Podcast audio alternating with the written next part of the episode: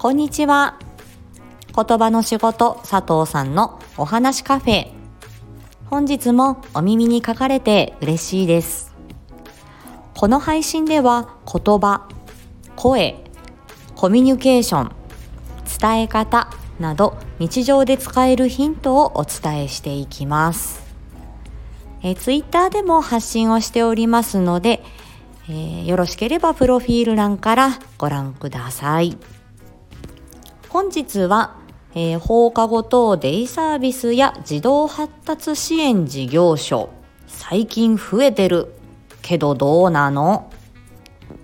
という話題です。まあ、今回は、えー、言葉や伝え方というよりも、えー、この言葉の仕事である、え、言語聴覚士を含むですね両方士が最近、えー、活躍する勤務することが増えているこの、えー、放課後等デイサービスや児童発達支援事業所について、えー、ちょっとお話ししてみたいなと思いました。えー、私はですね、えっ、ー、と、まあ、非常勤ではありますけれども、えー、放課後等デイサービスと、えー、児童発達支援事業所を、えー、運営している、えーと、会社さんに、えー、まあ、非常勤として勤務をしています。で、まあ、ある日は、えー、一日訪問看護の仕事を一日だーっとやって、えー、ある日は、えー、午前中訪問看護の仕事をして、で、2時ぐらいで終わって、で、それから、えー、2時半か3時ぐらいから放課後とデイサービスの、えー、パートに行くっていう感じで、えー、まあ今はどちらも、え、非常勤なので、まあパートタイマーの掛け持ちというスタイルで今は働いてるんですね。で、えー、まあそしてその訪問看護の会社と、えー、その放課後等デイサービスをやってる会社というのは全く別で、別々に、えー、面接というかね、採用面接を、え、していただいて、で、えっ、と、で、この時間帯働けます、この時間帯働けますっていうことで自分でスケジュールを組んで、えー、まあ、勤務をさせていただいているという状況です。まあ、今ね、えっ、ー、と、放課後等デイサービス、そして児童発達支援事業所、えー、全国的にですね、非常に増えてます。えー、コンビニエンスストアの空きテナントとか、ビルの一角とか、えー、どんどんですね、えー、増えています。えー、私がいる、まあ、その地方の方でも増えていますので、都市部の方は、え、余計なのかなと思うんですよね。であの小学校の数中学校の数というのもその地域によって様々ですからそのお子さんのね、えー、人口そして、えー、そのお子さんのいる人口から、えー、その発達障害などなどの、えー、お子さんの比率というのも、え地域によって様々なんだなと思います。で放課後等デイサービスというのが、え児童福祉法という法律を根拠とした障害のある学齢期の児童、え小学校1年生から高校3年生までが放課後や学校休業日、まあ、これは冬休みや夏休みのこと。その学校休業日や放課後に通う療育、居場所機能を備えた福祉サービスのことです。そして施設の設備、目的、えー、提供されるサービスは様々ですよ。で、えー、と、国と自治体から利用料の9割が、えー、給付されて、え1割の自己負担でサービスが受けること、うん、サービスを受けることができます。えー、っと、私は今 A 店舗、B 店舗、C 店舗、D 店舗、えー、今その運営、その会社さんが運営している店舗をですね、全部一通り回ってます。で、えー、A 店舗、C え A 店舗 B 店舗 C 店舗は今、えー、と週に1回ずつ。そして D 店舗は月に1回っていう形。で、まあ、児童発達支援事業所が1箇所あるんですけれどもそこにはちょっと私行く時間があまりなくてその月に1回、えー、その D 店舗さんに行ってる時に、まあ、その併設になってるその児童発達支援事業所の,、えー、その未就学また学校に入る前のお子さんを、まあ、数人、えーまあ、あの時間をね、えー、取って個別で見ているという感じなので、まあ、放課後デイの方が私は今主戦場っていうかねメインで働いてるっていうところでしょうか。で今この放課後等デイサービスの方で、えー、理学療法士作業療法士言語聴覚士、まあ、その療法士の加算が取れるようになっているので、まあ、それはその療育の質を上げていこうという、えー、まああの施策なんだと思いますけれども。この児童福祉法っていう枠の中にこの放課後等デイサービスというのがございましてで我々、えー、療法士というのは、まあ、医療保険か、えー、介護保険の中で働いてることが多いのでその児童福祉だったり、まあ、その障害者福祉に関しては、えー、なかなか疎いなかなか踏み入れたことが、えー、少ないという方がほとんどだと思います。でえー、その今その障害者福祉に関してもその児童福祉の分野ととはその18歳以上の方々になりますと、えー、身体障害者手帳、えー、そして精神障害者手帳で、えーまあ、その前にね、えーまあ、知的障害が、えー、その18歳の前からあればね療育手帳という形で、えーまあ、そこもまた分かれていくので非常にあの分かりづらい分野にはなっていますね。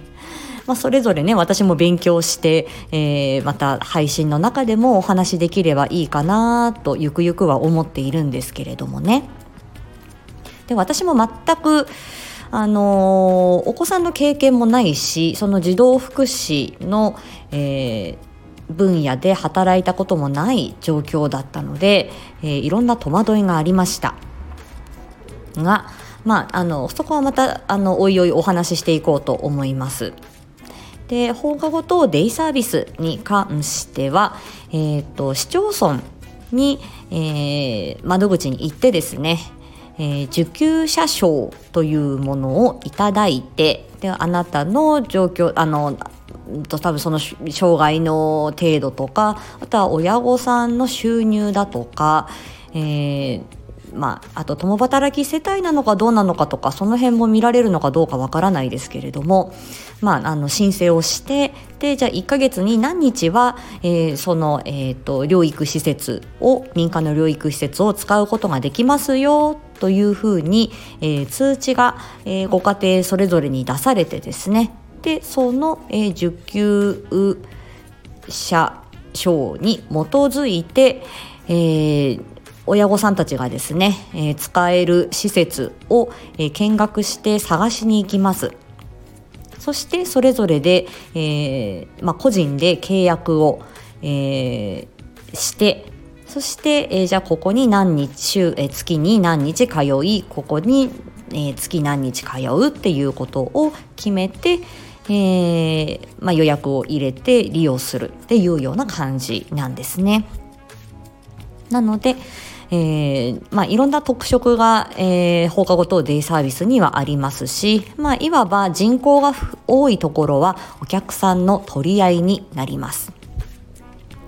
でいろんな形があるんですけどこれはあの高齢者のデイサービスと同じで、えー、と送迎、えー、とお家まあ、お家に、えー、送っていく、えー、学校に迎えに行くそのサービスがあるのかないのかとか、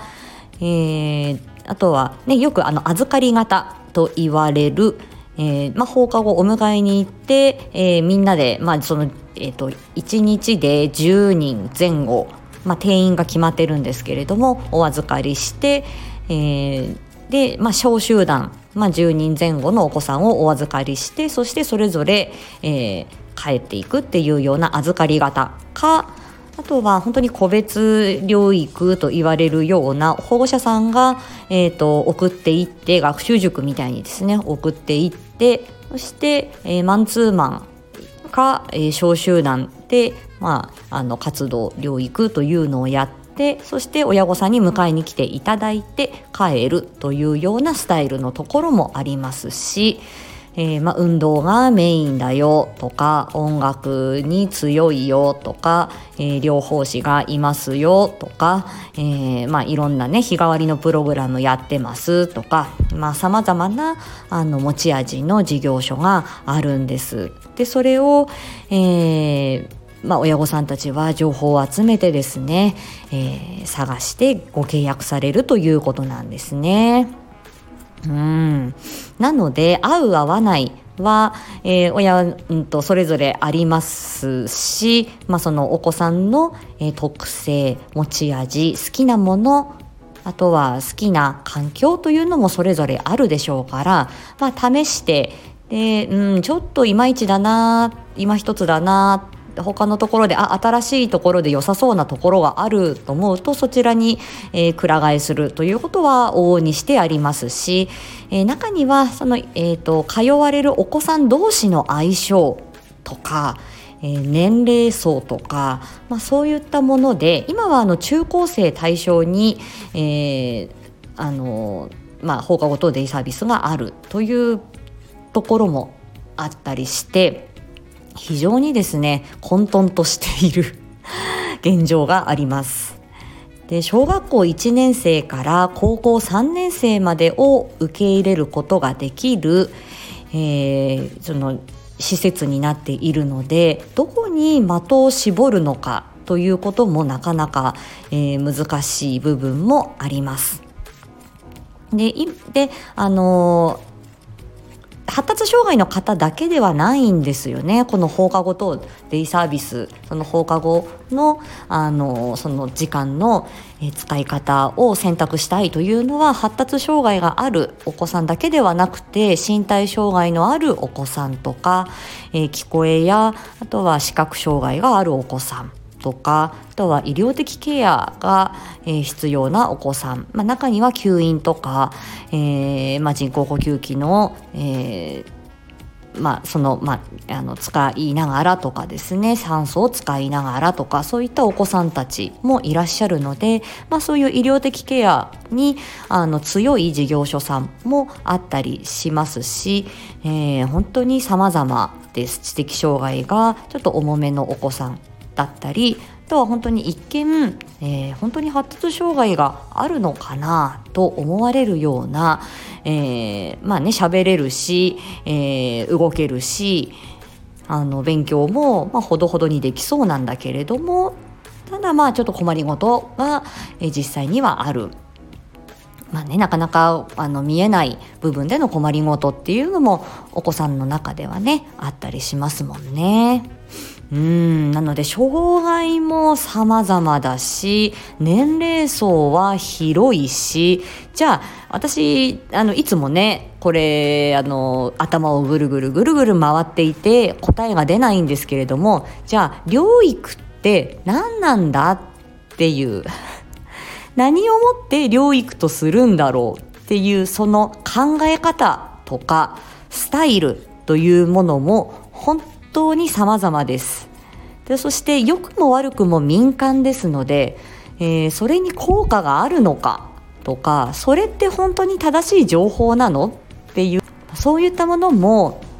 まあ、中にはあの含まれているということがうんまああの旗から見てるとですねあったりするので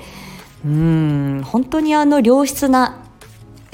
ケアだったりえー、お子さんに合った施設を選んでいくっていうのはすごく、あのー、悩ましいところなんだなって思います。まあ私は子供がいなくって、えー、自分は支援に回っている側の人間なので中の人であるんですけれどもまあ半分足突っ込んでるっていう感じですよね。あの常勤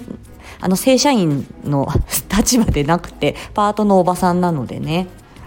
はい、なのである意味ちょっと冷静に見ているところもあるし中の実情もあの、まあ、感じている、まあ、そんな立場でもあります。はい、なのでこれはですね一言であのなかなかね言い表すことができない、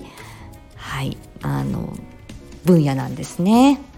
でそこに、えー、言語聴覚士や作業療法士、えーまあ、中には理学療法士がどんな立場で携わっているのかそれは私も知りたいなって思ってます。はいなので私が思ったこの、えー、放課後等デイサービス、えー、その民間療育の、えー、まあ、雑感としてこれは捉えていただければと思います。でその中で、えー、どんなふうに、まあ、療法士として関わっていっているのかというのを、えー、ちょっとずつですね小出しで、えー、お話ししていければと思いますので是非はいあの注目していただければと思います。まあ、質問などなどがあればこっそりレターでいただいてもいいですしコメントいただいても構いません。はい。話がまとまりませんが、今日はこんなところにしたいと思います。また次回お会いしましょう。ありがとうございました。